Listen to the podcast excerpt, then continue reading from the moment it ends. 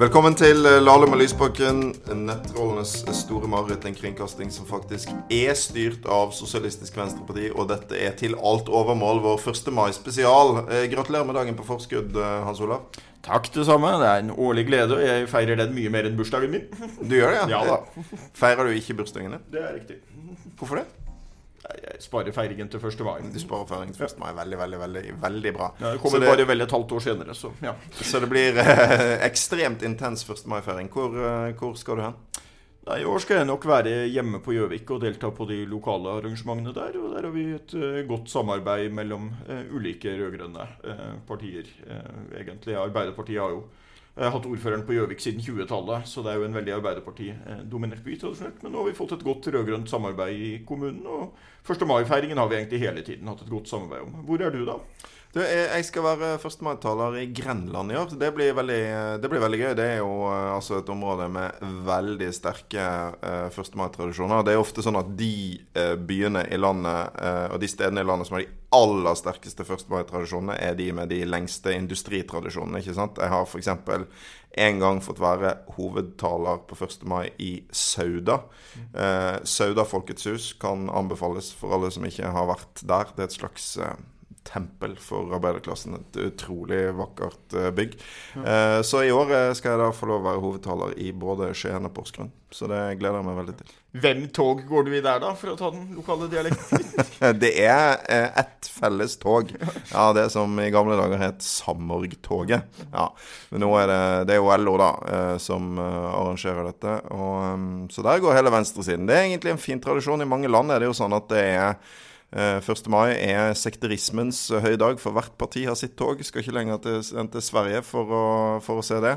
Sikkert sånn i Danmark òg. Eh, men i Norge så har vi arrangementer sammen, og det er fagbevegelsen som er den drivende kraften. Det syns jeg er, er, en god tradisjon. Ja.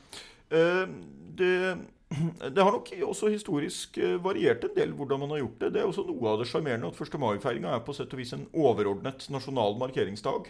Og så har det hatt en veldig ulik form lokalt etter tilpassa lokale forhold, både politisk og geografisk og det ene med det andre. Mm. Så du finner ganske varierte 1. mai-feiringer rundt i landet fortsatt. Mm.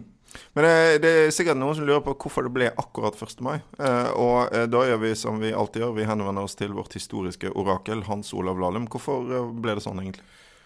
Ja, det starta jo eh, ironisk nok på en måte i et land hvor fagbevegelsen i dag står eh, ganske svakt, nemlig i eh, USA. Det var i 1886 at det var for øvrig på 3. mai at det kom et dramatisk sammenstøt hvor flere ble drept i sammenstøt med politiet under en generalstreik, og den hadde starta 1. mai. Så Derfor ble 1. mai da en internasjonal markeringsdag. Og eh, passende nok så valgte jo USA ikke å bruke den. For de ville distansere seg fra disse eh, veldig venstreradikale eh, arbeiderbevegelsemarkeringene i, eh, i, Europa. Så de har en egen dag som er på høsten. Der det aldri har skjedd noe spennende? Ja, det er ikke overdrivet å si at det aldri har skjedd noe spennende, men uh, fagbevegelsen i USA har jo, uh, har jo hatt tilbakeslag i senere år og vel aldri vært så sterk som den har vært i en del uh, land i Europa, inkludert Norge. Men det var jo likevel da, i, i denne radikale eh, tidlige brytningstiden for arbeiderbevegelsen, så var det jo mange, f.eks. Martin Tranmæl, som hadde direkte inspirasjon fra oppholdet i USA og møtet med radikale der. Mm. Det er helt sant. Så det har vært uh, nære, nære bånd der. Uh, vi har um, jo uh, på 1. mai Det er en slags sånn blanding av kampdag, festdag. Fordi vi skal både markere viktige krav fremover, og så skal vi samtidig hedre alle de som har bidratt til at eh, Norge er et land med en så solid dose sosialisme i måten vi organiserer ting på som vi eh, har. Og det er jo pioneren i arbeiderbevegelsen. Eh, og Derfor har jeg pleid, når jeg holder mine 1. mai-taler, å si noe om den første 1. mai-markeringen i Norge. Vet du når det var? Det var i 1890. Nei, visste du det? Ja. Det visste jeg. Jeg har holdt 1. mai-tallet, jeg også, skjønner du. Utrolig skuffende. Ja, men sikkert noen der ute som ikke visste det. Men i hvert fall så var det da 3600 mennesker i demonstrasjon fra Youngstorget 1. mai 1890. Det som het Kristiania. Det var også demonstrasjon i Kristiansand den dagen. Eh, det som er litt gøy da med 1. 1. mai-markeringen, var at ganske mange steder så ble den ikke feiret før 3. Eh, eller 4. mai. Eh, og vet du hvorfor det var? var for å unngå konflikt med arbeidsgiverne. Ja, rimelig nok. litt, litt ironisk, men helt sikkert nødvendig på den tiden. Da var det ikke offentlig fridag på 1. mai. Men det er, det er, også en ting til å nevne der, og det er litt illustrerende for hvor uh, klassedelt det uh, norske samfunnet var gjennom mellomkrigstiden. At selv om nok ble synda en del på lokalt nivå, så valgte arbeiderbevegelsen i store deler av Norge å boikotte 17. mai-feiringa.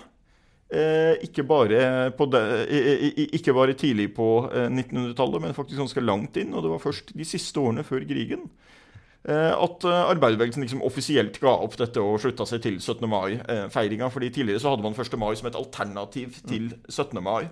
Og i en del radikale kretser så, så man virkelig på 17. mai som en sånn brysom konkurrent til 1. mai. Ja, og det er jo ikke så rart, fordi uh, lenge så var jo på en måte den norske staten ikke for uh, alle, ikke sant. Og det var parallelle strukturer overalt. Det er sånn som uh, jeg vet du er opptatt av, ikke sant, dette med organiseringen av idretten. Du hadde Arbeidernes idrettsforbund, og du hadde Norges idrettsforbund. Og det finnes jo noen steder der 1. mai-feiringen har, eller 1. mai-markeringen har litt av det preget. Jeg, jeg fikk f.eks. også være hovedtaler i Hummelvik på en 1. mai. Ja, det er jo et sted med spesielle historiske ja, tradisjoner. Jeg fikk sitte ved skrivebordet til Johan Nygaardsvold etterpå. Det, hver, skal du holde 1. mai-tale i Hummelvik, så må du nemlig sitte ved skrivebordet til Johan Nygaardsvold og bli tatt bilde av etterpå. Så det var jo en stor ære. Men der er det litt sånn barnetog og Framlaget har eh, oppvisning og i det hele tatt. Jeg har sittet ved det skrivebordet, jeg også, så ikke skryt. Ja. du, skal vi eh, få inn eh, dagens 1. mai-gjest? Ja, det er klart. Og vi er jo en mannsbastion av dimensjoner, så vi har jo eh, en, enda en gang klart å finne en interessant mannlig gjest her. det har vi. Men eh, det skal vi ikke bruke mot uh, han. Um, vi har nemlig uh, invitert uh, Jonas Bals, for mange kjent som en tydelig stemme i den norske fagbevegelsen. Eh, I eh, Dagsavisen eh, nylig omtalt som 'den siste proletar'. Det syns jeg var å ta kraftig i. Enig i det. Ja. Du har også vært rådgiver for Jonas Gahr Støre, skrevet bok sammen med Jonas Gahr Støre, men jobber nå i LO. Mm. Hva skal du gjøre på 1. mai, Jonas? I år så tror jeg faktisk jeg skal få feira sammen med fagforeninga mi igjen, Oslo Bygningsarbeiderforening. Det er mange år jeg ikke har fått, eller bare fått vært med helt på tampen av det arrangementet. i hvert fall. I år ser det ut til at jeg får feira dagen sammen. Tatt med unga sammen med kona. Så feirer vi der. Går i tog. For du er da faglært maler, det er derfor du er medlem i Bygningsarbeider? Stemmer. Yes. Så um, hva betyr 1. mai for deg? Nei, det er jo som dere var inne på, både en kampdag og en festdag. Eh, jeg er vel egentlig mest opptatt av at det er en eh, kampdag. Fordi det er eh, helt åpenbart, syns jeg, at det er lett å snakke om seieren vi oppnådde i Norge som historiske. Men det vi har sett de siste åra, er jo at veldig mange av de seierne står på spill. Og at en del av det vi har klart å oppnå i Norge, er i ferd med å bli reversert. Så jeg mener at 1. mai er en mer relevant dag også som kampdag enn det har vært på veldig, veldig mange år. En av de debattene jeg ser du har engasjert deg eh, mye i i det siste, er jo debatten om klasse. Uh, og det er jo noe litt sånn ørkesløst over venstresidens debatter om klasse, for det kan av og til uh, høres ut som om uh, øvelsen er å si ordet arbeiderklasse ofte nok, mm. i den tro at det vil mobilisere arbeiderklassen. Men det vi begynner å få nå, er en litt interessant diskusjon om hva klasse betyr i vår tid, og hva som skal til for å bygge en venstreside som kan mobilisere bredere enn i dag. Mm. Det er du opptatt av. Det norske klassesamfunnet i dag, hvordan ser det ut?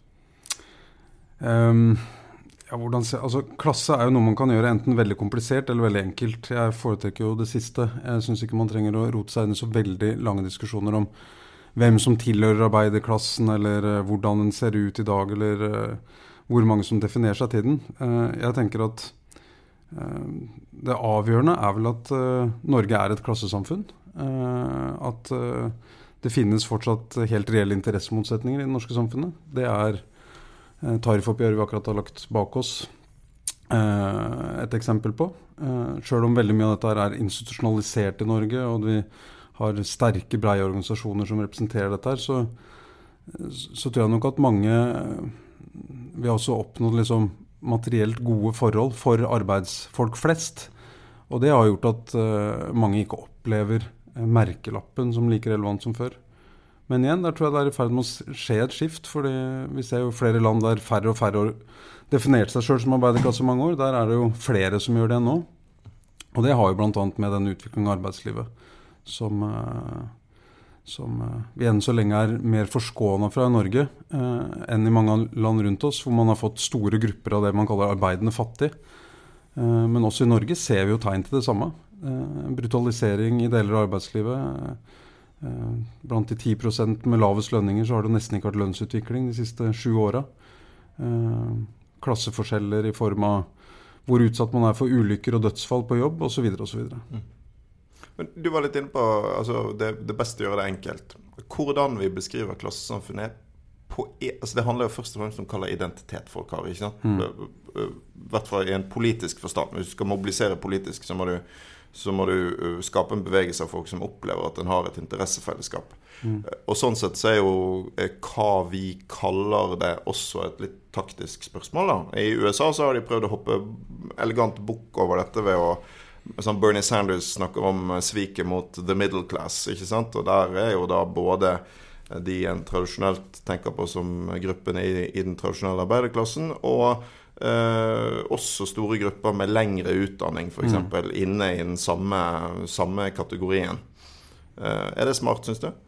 Nei, altså, som sagt, Jeg er ikke tilhenger av å forville seg langt inn i sånne teoretiske diskusjoner om hvem som hører til og ikke til, men jeg vil nok sjøl er jeg i hvert fall veldig skeptisk til den eh, språkbruken vi ser utvikler seg nå, som både handler om hvem man definerer som en middelklasse, folk som har klart å få det noenlunde bra, sjøl om de går på jobb og hever en lønn og er i tradisjonelle arbeiderjobber. Eh, og så har du på den andre sida det noen flere og flere definerer som et prekariat. Eh, de sjiktene av arbeiderklassen som i kortere eller lengre perioder står utafor arbeidsmarkedet, som får usikre ansettelser, midlertidige ansettelser, ansatt gjennom bemanningsselskaper osv. Jeg tror det er viktig at venstresida snakker til alle disse gruppene. Enten det er de som har det bra og føler trygghet på jobben, og som ikke trenger å være særlig redd for å komme hjem like hele som da de dro. Og de gruppene som er mest utsatt. At vi må snakke til dette som ett fellesskap. Eh, det tror jeg er viktig. Jeg er enig i det. Jeg tenker vel at Når norsk venstreside har vært på sitt beste, så har vi klart å bygge også klasseallianser som kan mobilisere et flertall i befolkningen. ikke sant? Der du også klarer å skape interessefellesskap mellom ulike grupper som har det til felles at en til syvende og sist har interesse av sterk felles velferd, et regulert arbeidsliv, noenlunde mm. rettferdig fordeling, et skattesystem som ikke er rigget for de får på toppen. Mm. ikke sant? Og jeg, jeg så um, altså en veldig sånn uh, interessant uh, historieverk, tror jeg det er, om, om klasse. Det har sikkert du vært borti, Hans Olav. Det er EP Thompson som, lagde, som skrev om arbeiderklassen i, uh, i England. Uh, og uh, da skrev han at uh, The working class did not rise like the sun at an appointed time. It was present at its own making. Og Poenget med det var at også si, arbeiderbevegelsen, det den gjorde i mange tiår, var nettopp å bygge en felles identitet blant mange mennesker som ikke hadde det. Mm. Det har jo du skrevet mye om, Hans Olav, for du er jo, du er snart altså Arbeiderpartiets offisielle biograf. Eh, jeg har ikke noe ønske om å ha den uh, tittelen. Jeg vil nok uh, helst være ganske uavhengig uh, som historiker. Men, men Nei, det, det, er en interessant problemstilling. Altså, en ting jeg tenker litt på i disse dager, er at på en måte så har fått noe av det problemet man faktisk hadde i den første perioden for arbeiderbevegelsen i Norge. Hvis du går tilbake til sånn type 1890- og 1900-tallet, hvis man kan bruke de begrepene, så var det et problem mange steder at det var så ulik status. At det var så, så, å si så mange klasseforskjeller internt i arbeiderklassen. Yep. Eh, og, og, og, store interessekonflikter på det. ikke sant, Faglærte, ufaglærte osv. Jeg føler på en måte at vi har beveget oss litt tilbake der. At, mm. at, at, det er blitt så differensiert og det er blitt så ulike. Mm. Og så har man da også slitt med å Man har nye grupper man sliter med å organisere. F.eks. la oss ta de som uh, typisk jobber på arbeidsplasser hvor det er stort gjennomtrekk. Da, hvor mm. du bare er en kort periode, og så skifter du arbeidsplass og osv. Deler av servicenæringene, f.eks. Vet ikke hva du, Jonas, tenker om det? Jo, altså det er mer og mer, dessverre kan man si, som minner om den pionerfasen i arbeiderbevegelsen. Og uh, altså Jeg tror det er lett når vi ser de fanene og parolene fra den gangen som snakka om enhet, om samhold og sånn, så tenker vi litt at de beskrev et faktum. Mm.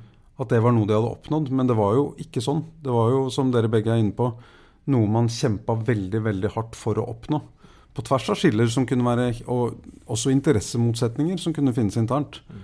Enten det var menn som ikke ønska kvinner inn i faget, eller om det var eh, faglærte som ønska å beskytte seg mot ufaglærte. Eh, man hadde jo mange eksempler på fagforeninger som var lukka for ufaglærte. Flere av byggforeningene her i Oslo var jo eksempler på det. Murarbeiderne sto jo i egen fagforening til relativt nylig, mens murerne hadde sin egen, osv. Så, videre, og så, så dette her er et uh, stort og viktig prosjekt for arbeiderbevegelsen. Å klare å skape enhet ut av ting som uh, er i ferd med å gå i oppløsning. Men så tenker jeg litt for å ta tilbake til det du spurte om innledningsvis, Audun, så, så mener jeg det er viktig også at venstresida snakker om dette her på en litt sånn ikke en veldig teoretisk innvikla måte, men er det noe vi ser internasjonalt nå, så er det jo at de som snakker til arbeidere som arbeidere, det er jo i stadig økende grad høyresida, og den radikale høyresida. Uh, en av de Dagsavisen-tekstene du refererte til her i stad, uh, skrev jeg jo på bakgrunn av den talen Donald Trump holdt på toppmøtet nede i Davos for uh, verdens økonomiske og politiske elite. Hvor han satt og snakka store deler av talen rett til arbeidervelgerne hjemme i USA. Og Han snakka til dem som arbeidere, og han snakka om behov for å skape arbeiderjobber osv. Uh, og der er nok min Noen av mine ankepunkter mot venstresida både her hjemme og internasjonalt har vært at Og jeg, jeg, mener det nok henger mye ja, i stor grad sammen med at man har hatt for ensidig representasjon inn i politikken.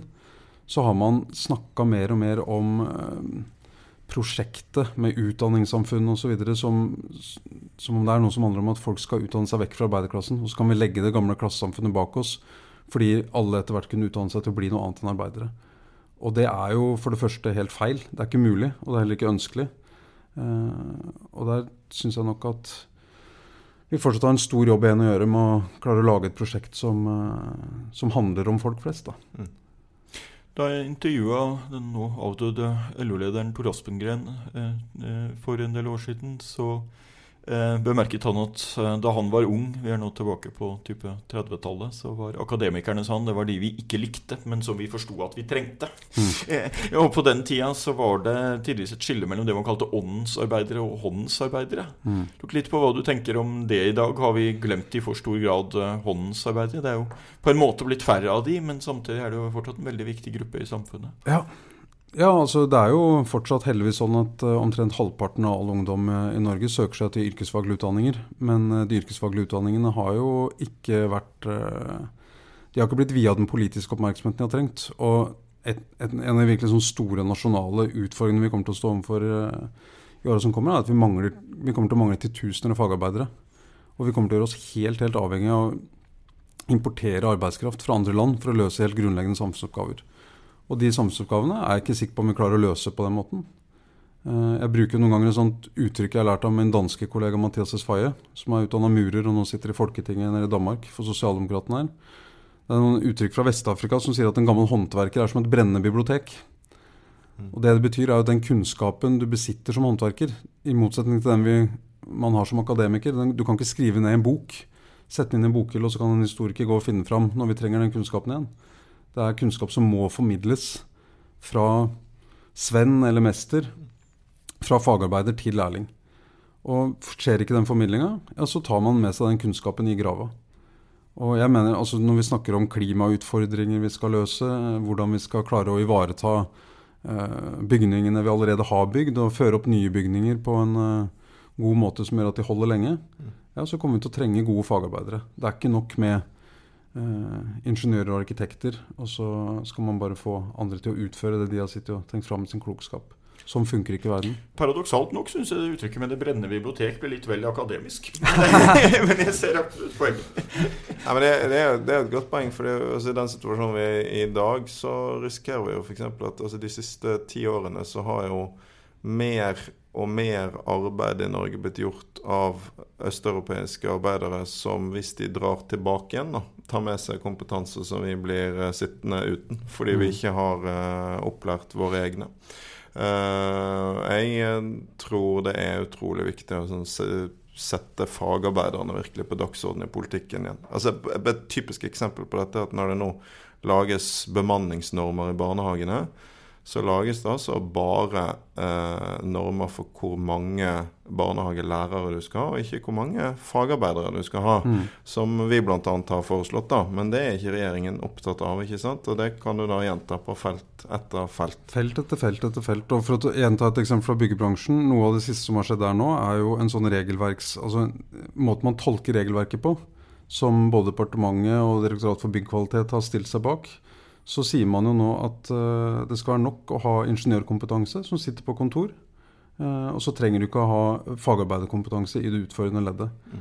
Og det er jo igjen det samme synet på uh, vanlige folks kunnskap og kompetanse. Som, og dette her henger jo sammen med andre ting òg. Jeg mener, hvis vi skal snakke om liksom som, hvordan man skal klare å mobilisere folk der ute Jeg tror veldig mange folk som står i jobber som egentlig er kanskje noen av de hardeste jobbene vi har, og som dessverre ofte er de dårligst lønna, de opplever jo, og har opplevd i mange år nå, at det man liksom gjør når man skal forsøke å effektivisere, finne såkalt nye måter å gjøre ting på, det er alltid å gå etter de ansattes lønns-, arbeids- og gjerne pensjonsvilkår. Uh, og det presset det er med på å skape, og den misnøyen det, det er med på å skape, det um, ja, dette er ting som venstresida må ha klare utmeldinger på. Da, og en klar politikk for å Tank, motvirke. Tankevekkende ting som jo fortsatt viser at man trenger 1. mai, på sett og vis, er jo også at det her forleden uke kom en uh, ny undersøkelse med arbeidsgiverne og norske industriarbeidsplasser som viste at uh, det var et klart flertall av dem som ikke oppfylte sikkerhetsforskriftene for de ansatte. Mm. Og det er jo en ting som man virkelig for 100 år siden ville en ikke gjenkjenne til på, på krav og viktige kampsaker. altså. Ja. Og der er det, jo, altså det er jo interessant, der, fordi er, Fra arbeidsgiverhold så er det jo flere som hevder at uh, fordi vi nå ser i deler av arbeidslivet at vi har fått altså det vi hadde i begynnelsen, som var rølp på sosial dumping, og som etter hvert utvikla seg til alvorlig arbeidslivskriminalitet, så er det flere som tar til orde nå for at man skal spisse all innsats bl.a. fra Arbeidstilsynet mot de rent kriminelle aktørene. Og så får man heller la de seriøse bedriftene som det heter, gå fri. Men uh, den undersøkelsen som Arbeidstilsynet kom med for noen uker siden, det viser jo med all tydelighet at uh, det å slåss for et trygt arbeidsliv for alle, det er ikke en kamp man vinner en gang for alle. Det er en kamp du er nødt til å ta igjen og igjen og igjen.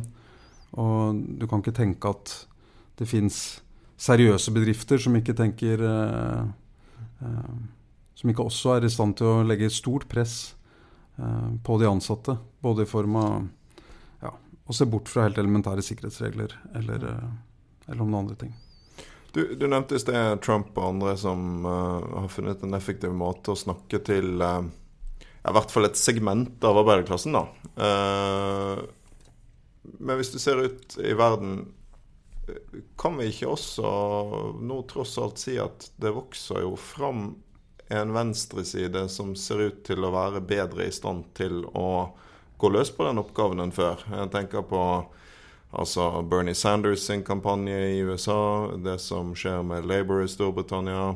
Eh, Jean-Luc Mélenchon sin kampanje i Frankrike, Podemos i Spania. altså Venstrebevegelser som har fått brei folkelig appell, og som nettopp setter dette med den sosiale ulikheten, voksende ulikheten i makt og rikdom, eh, i sentrum.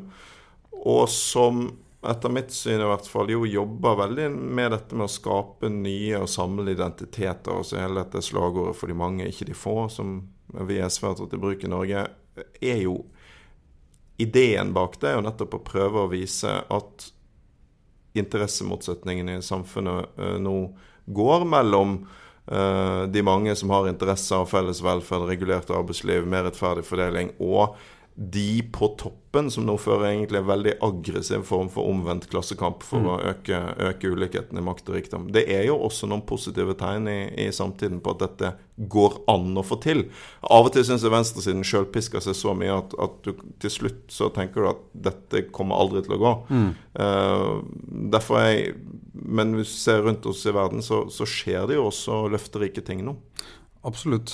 Man får gjøre som Gramsci og være en villighetsoptimist. Det er ikke noe vits å være pessimist, for det blir veldig fort eh, selvoppfyllende. Men samtidig er det grunn til å liksom forstå eh, rekkevidden av problemet vi står overfor. Mm. Det er ikke mange valg i Europa de siste mm, fem-seks åra som har gått riktig veien. Mm. Og mange av disse nye initiativene som kommer, det er jo eh, veldig bra, men eh, enn så lenge så er det jo få steder det har klart å materialisere seg til, eh, til, faktisk flertall for en politikk som er i arbeidsfolks interesse. Så er det enkelte unntak. ikke sant? Du har Portugal, du har Storbritannia, som du, som du er inne på. Storbritannia er jo interessant, fordi den store fornyelsen her har jo kommet innafor Labour. Eh, det har litt med partisystemet der borte å gjøre, helt sikkert. Men, eh, og det er veldig mye positivt man kan si om det, men jeg tror nok fortsatt at du vil se i Storbritannia at det er en lang vei igjen å gå for å også få med en del av de arbeidervelgerne eh, som man har mista det siste tiåret. Eh, eller de siste par tiåra. Mm. Eh, og det er veldig bra å se det engasjementet Corbyn og det prosjektet de har i Labour nå er i stand til å skape blant unge og studenter og i deler av fagbevegelsen. Men det er jo veldig store deler av arbeiderklassen der borte som fortsatt er eh, uh, Sitter hjemme mm. på valgdagen eller stemmer på høyresida. Mm. Rundt 30 år siden så var det jo en leder for Labour i Storbritannia som hevdet at Storbritannia gikk mot et, eller var blitt et to tredelssamfunn. Mm. Eh, hvor liksom de som gjenvalgte eh, Thatcher, var de som hadde det bra, mens du hadde et stort mindretall mm. som ikke hadde det bra, hvor veldig mange også fikk det dårlig. Jeg, jeg tenker på det av og til nå, så lurer jeg på om Storbritannia er en sånn sak. De har jo på sett og vis eh, fått et slags to tredjedelssamfunn. Jeg begynner å lure på om Norge er på vei mot et fire femtedelssamfunn, eller eventuelt et fem sjettedelssamfunn. Mm. Hvor det er et større flertall som har det bra, men samtidig en gruppe som henger etter. Det ser du f.eks. på disse tallene om barnefattigdom osv., syns jeg. At mens de aller fleste barn i Norge har det veldig bra, så ser du også samtidig også at det er et økende antall eh, eh, fattige eh, barn i Norge. Mm. Hva tenker du om det? Um, nei, igjen så tror jeg Altså, jeg husker jo denne um, fortellinga om to tredjedelssamfunnet. For meg går det litt sånn tilbake til det vi snakka om innledningsvis, med hvordan vi eh, Forsøker vi å finne store interessefellesskap, eller tenker vi i retning av eh, små og svake grupper som vi definerer som et utenforskap, eh, som egentlig ikke har noe med eh, interessene til de breie lag av folk ellers å gjøre. Jeg er nok mer tilhenger av å altså, Og jeg mener veldig mye av det vi snakker om her, da, hvis vi tar ikke bare utviklinga for de som av ulike grunner står på utsida av arbeidslivet, men også tar for oss en del av det som har skjedd i arbeidslivet vårt, så er det nok riktig å si at de fleste har det fortsatt veldig bra. Og folk trives på jobben i Norge og alt dette her. Samtidig opplever jeg det som at veldig mange er bekymra for det presset man ser kommer. Eh, kanskje har du ikke opplevd, eh, eh, opplevd presset fra sosial dumping sjøl, men du har kanskje familiemedlemmer eller naboer som har gjort det. Eh, og mange av de bransjene som før kunne liksom, hvor folk kunne sitte noenlunde i ro og fred og peke på bransjer som bygg, renhold og sånn, og tenke at sånn er ikke hos oss. Det er i ferd med å bli sånn i stadig flere bransjer. Mm. Og luftfarten, ta det som eksempel, da, som før var eh, et helt sånn suverent godt sted å jobbe. Eh, det presset er jo der i aller sterkeste grad. og til og med liksom det seriøse flaggskipet SAS hadde vel en direktør som var ute her og sa for et par år siden at målet var å bli verden, eller europaledende innenfor innleie. Mm. Men, men, men, luftfarten er jo på sett og vis blitt det skipsfarten var for 30 eller 40 år siden. altså at Du har en veldig skarp internasjonal konkurranse, mm. og derfor også veldig vanskelig å opprettholde et høyt nivå eh, på, på, på, kvaliteten i, i, Norge sånn sett, fordi du hele tiden får internasjonal konkurranse. Det er så lett å hente inn. Ja, og den internasjonale konkurransen, det er det som også er interessant. den er jo, altså Før så tenkte man at det var noe som gjaldt konkurranseutsatt industri, som konkurrerte direkte mot andre land. Men uh, det vi ser, er jo at det man før kalte skjerma næringer, som bl.a. byggebransjen, har jo det internasjonale arbeidslivet helt tett innpå seg. Fordi det er blitt så lett å flytte på seg, og fordi vi har eh, mer åpne grenser. Og siden dere snakka om 1. mai her innledningsvis, så var jo sant, vårt, vårt slagord i arbeiderbevegelsen har alltid vært 'arbeidere i alle land forenere'. Og det er jo i ferd med å bli mer og mer i Europa i dag. Arbeidere i alle land konkurrerer med hverandre. Så det for arbeiderbevegelsen å klare å finne gode svar på dette her, eh, som ikke er med på å piske opp motsetningene, eh, som igjen kan være høyst reelle, i hvert fall hvis vi lar dem utvikle seg til å bli reelle interessekonflikter, og heller prøve å finne interessefellesskap. Mhm. Men de interessefellesskapene de kommer ikke av seg sjøl. Akkurat som E.P. Thompson skrev om den engelske arbeiderklassen. Det var ikke sånn at noen ting av dette kom av seg sjøl. Det krevde jo arbeid, mobilisering og en idé om at man hadde ting til felles. Mer til felles enn Det er derfor jeg tenker at dette med sant, en politikk for de mange, ikke, det, ikke de få, er så viktig. Jeg, jeg, tror at vi Jeg tror det er viktig for venstresiden å, å heller insistere på at uh, fem sjettedelssamfunnet, eller hva vi skal kalle det, er litt sånn motsatt. Altså at det er en voldsom konsentrasjon av makt og rikdom nå hos en relativt liten gruppe på toppen, som mm. ikke er i flertallet av befolkningens interesse.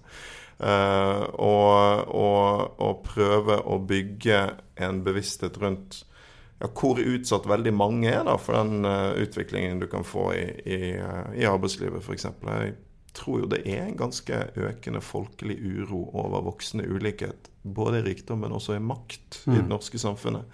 Um, vi skal begynne å nærme oss slutten her, men er det Jonas, er det noen, uh, noen arbeidslivsspørsmål eller faglige kamper du kommer til å være spesielt opptatt av på 1. mai i år? Altså Noe av det grelleste og jævligste jeg har sett på mange mange år, det har jo skjedd den våren her. Og det dreier seg om de stort sett polske arbeiderne i det som het Norse Production, eller Sekkingstad. Som i fjor høst streika i fire uker for å få på plass en tariffavtale. Utrolig tøff gjeng som har stått opp for kravene sine og gjort det vi ønsker at arbeidsfolk skal gjøre i Norge, nemlig å stå opp for sin rett og organisere seg få plass en avtale. Og så ser vi der hvor uh, Sekkingstad da sitter med bukta og begge endene og har organisert seg og innrettet seg på en sånn måte at den bedriften da, uh, som er helt avhengig av Sekkingstad som kunde, da blir erklært konkurs. Og nå står de ansatte på bar bakke, og de siste meldingene vi har fått, tyder jo på at ingen av de som var fagorganiserte der, har tenkt til å få lov å bli med på veien videre. Nå er det jo mellomleder fra Sekkingstad som nå har starta en ny bedrift hvor de skal er i gang med å rekruttere. Og dette her er jo et grovt eksempel på fagforeningsknusing. Og dessverre enda et eksempel på hvordan en del av de tinga vi kanskje lenge tok for gitt i Norge, er i ferd med å bli satt i spill. Mm. Samtidig også en tankevekkende illustrasjon av hvordan du har fått en slags ny kamp der, nemlig kamp i Norge for rettighetene til eh, de utenlandske som jobber i Norge for kortere eller lengre perioder. Mm. Og man på sett og vis kan se akkurat det du var inne på, at det vi har tatt for gitt som rettigheter, ikke nødvendigvis gjelder for de, selv om de bor her og jobber her midt iblant oss for en kort eller lengre periode. Tenk å ta med en liten sånn eh, refleksjon til slutt at en forskjell eh, sammenlignet med for 100 år siden på denne eh, historiske dag, er jo, er, er, jo da at for 100 år siden så var jo anarkismen en ganske sterk eh, gruppe her. Og Der var det en litt sånn artig historie jeg snubla over at en av disse eh, eller flere egentlig av disse anarkistklubbene, som man kalte de her i, i hovedstaden. Uh, for, for, vel 100 år siden. De var så prinsippfaste anarkister at de nekta å velge ordstyrere på møtene og da synes jeg da har du liksom prinsippene i orden her. Altså At ingen skal kunne sitte her og bestemme når andre skal snakke, og så videre. Uh, det var en av lederne for de russiske anarkistene for noen år siden som ble spurt hvorfor det gikk så dårlig for anarkistene i Russland nå. Og da tok han selvkritikk på ett punkt og sa at vi anarkister har nok vært for dårlig organisert. og da tenker jeg at når anarkistene sliter med for dårlig organisering, da sier det noe om hvor viktig organisering av arbeiderklassen er. Men husk Chicago-martyrene, som dere nevnte innledningsvis, var jo anarkister stort sett eh, hele gjengen. Ja. Det er, når, når, vi først var inne på Sekkingstad, jeg må bare få skyte inn at uh, det, dette er jo mitt fylke. Uh, Norse Productions på Sotra, rett utenfor Bergen. Uh, og Sekkingstad ga da også, bare så det er nevnt, 100 000 kroner til Hordaland Høyre sin valgkamp. Så jeg kan jo da benytte anledningen til å gjenta min oppfordring til Høyre om å ta de pengene og betale de til arbeiderne på Norse Productions. Det ville vært en fair ting å gjøre. gutter, det er tid for eh, gode ting. Har du en god ting denne uken, Hans Olav? Ja, Det var fint at jeg fikk ordet først, for jeg får jo kaste meg på det helt åpenbare. Vi er klar for 1. mai-feiring på Gjøvik. det var feig løsning, men ja, en god ting, da. en veldig god ting! ja da. Jonas, det noe, har det skjedd noe bra? Det skjer jo hele tida uh, ting som er bra. Uh, jeg har passa på å få eh, tre barnebursdager i dagene rundt 1. mai, så det er en sånn vanvittig festmåned hele mai, egentlig. Så det er veldig mye å glede seg til. Noe å grue seg til òg. og så må jeg si, hvis man også skal få lov å være politisk også her, så mener jeg at det som vi forhåpentligvis er i stand til å få til etter ganske massivt press fra alle på sentrum-venstresida mot regjeringa på innleie Eh, få regulert den bransjen strengere, få en slutt på disse løsarbeiderkontraktene som har fått bre om seg. Hvis vi får til det før sommeren, så har vi oppnådd veldig mye. Og har, jeg har jobba med dette her i mange mange år nå, men øh, og føler at det har tatt en evighet. Men det er jo grunn til å minne om igjen dette vi snakka om innledningsvis. Kravet om åttetimersdagen var jo det som sto i det var jo derfor vi fikk 1. mai. Det skulle være en kampdag for åttetimersdagen. Mm.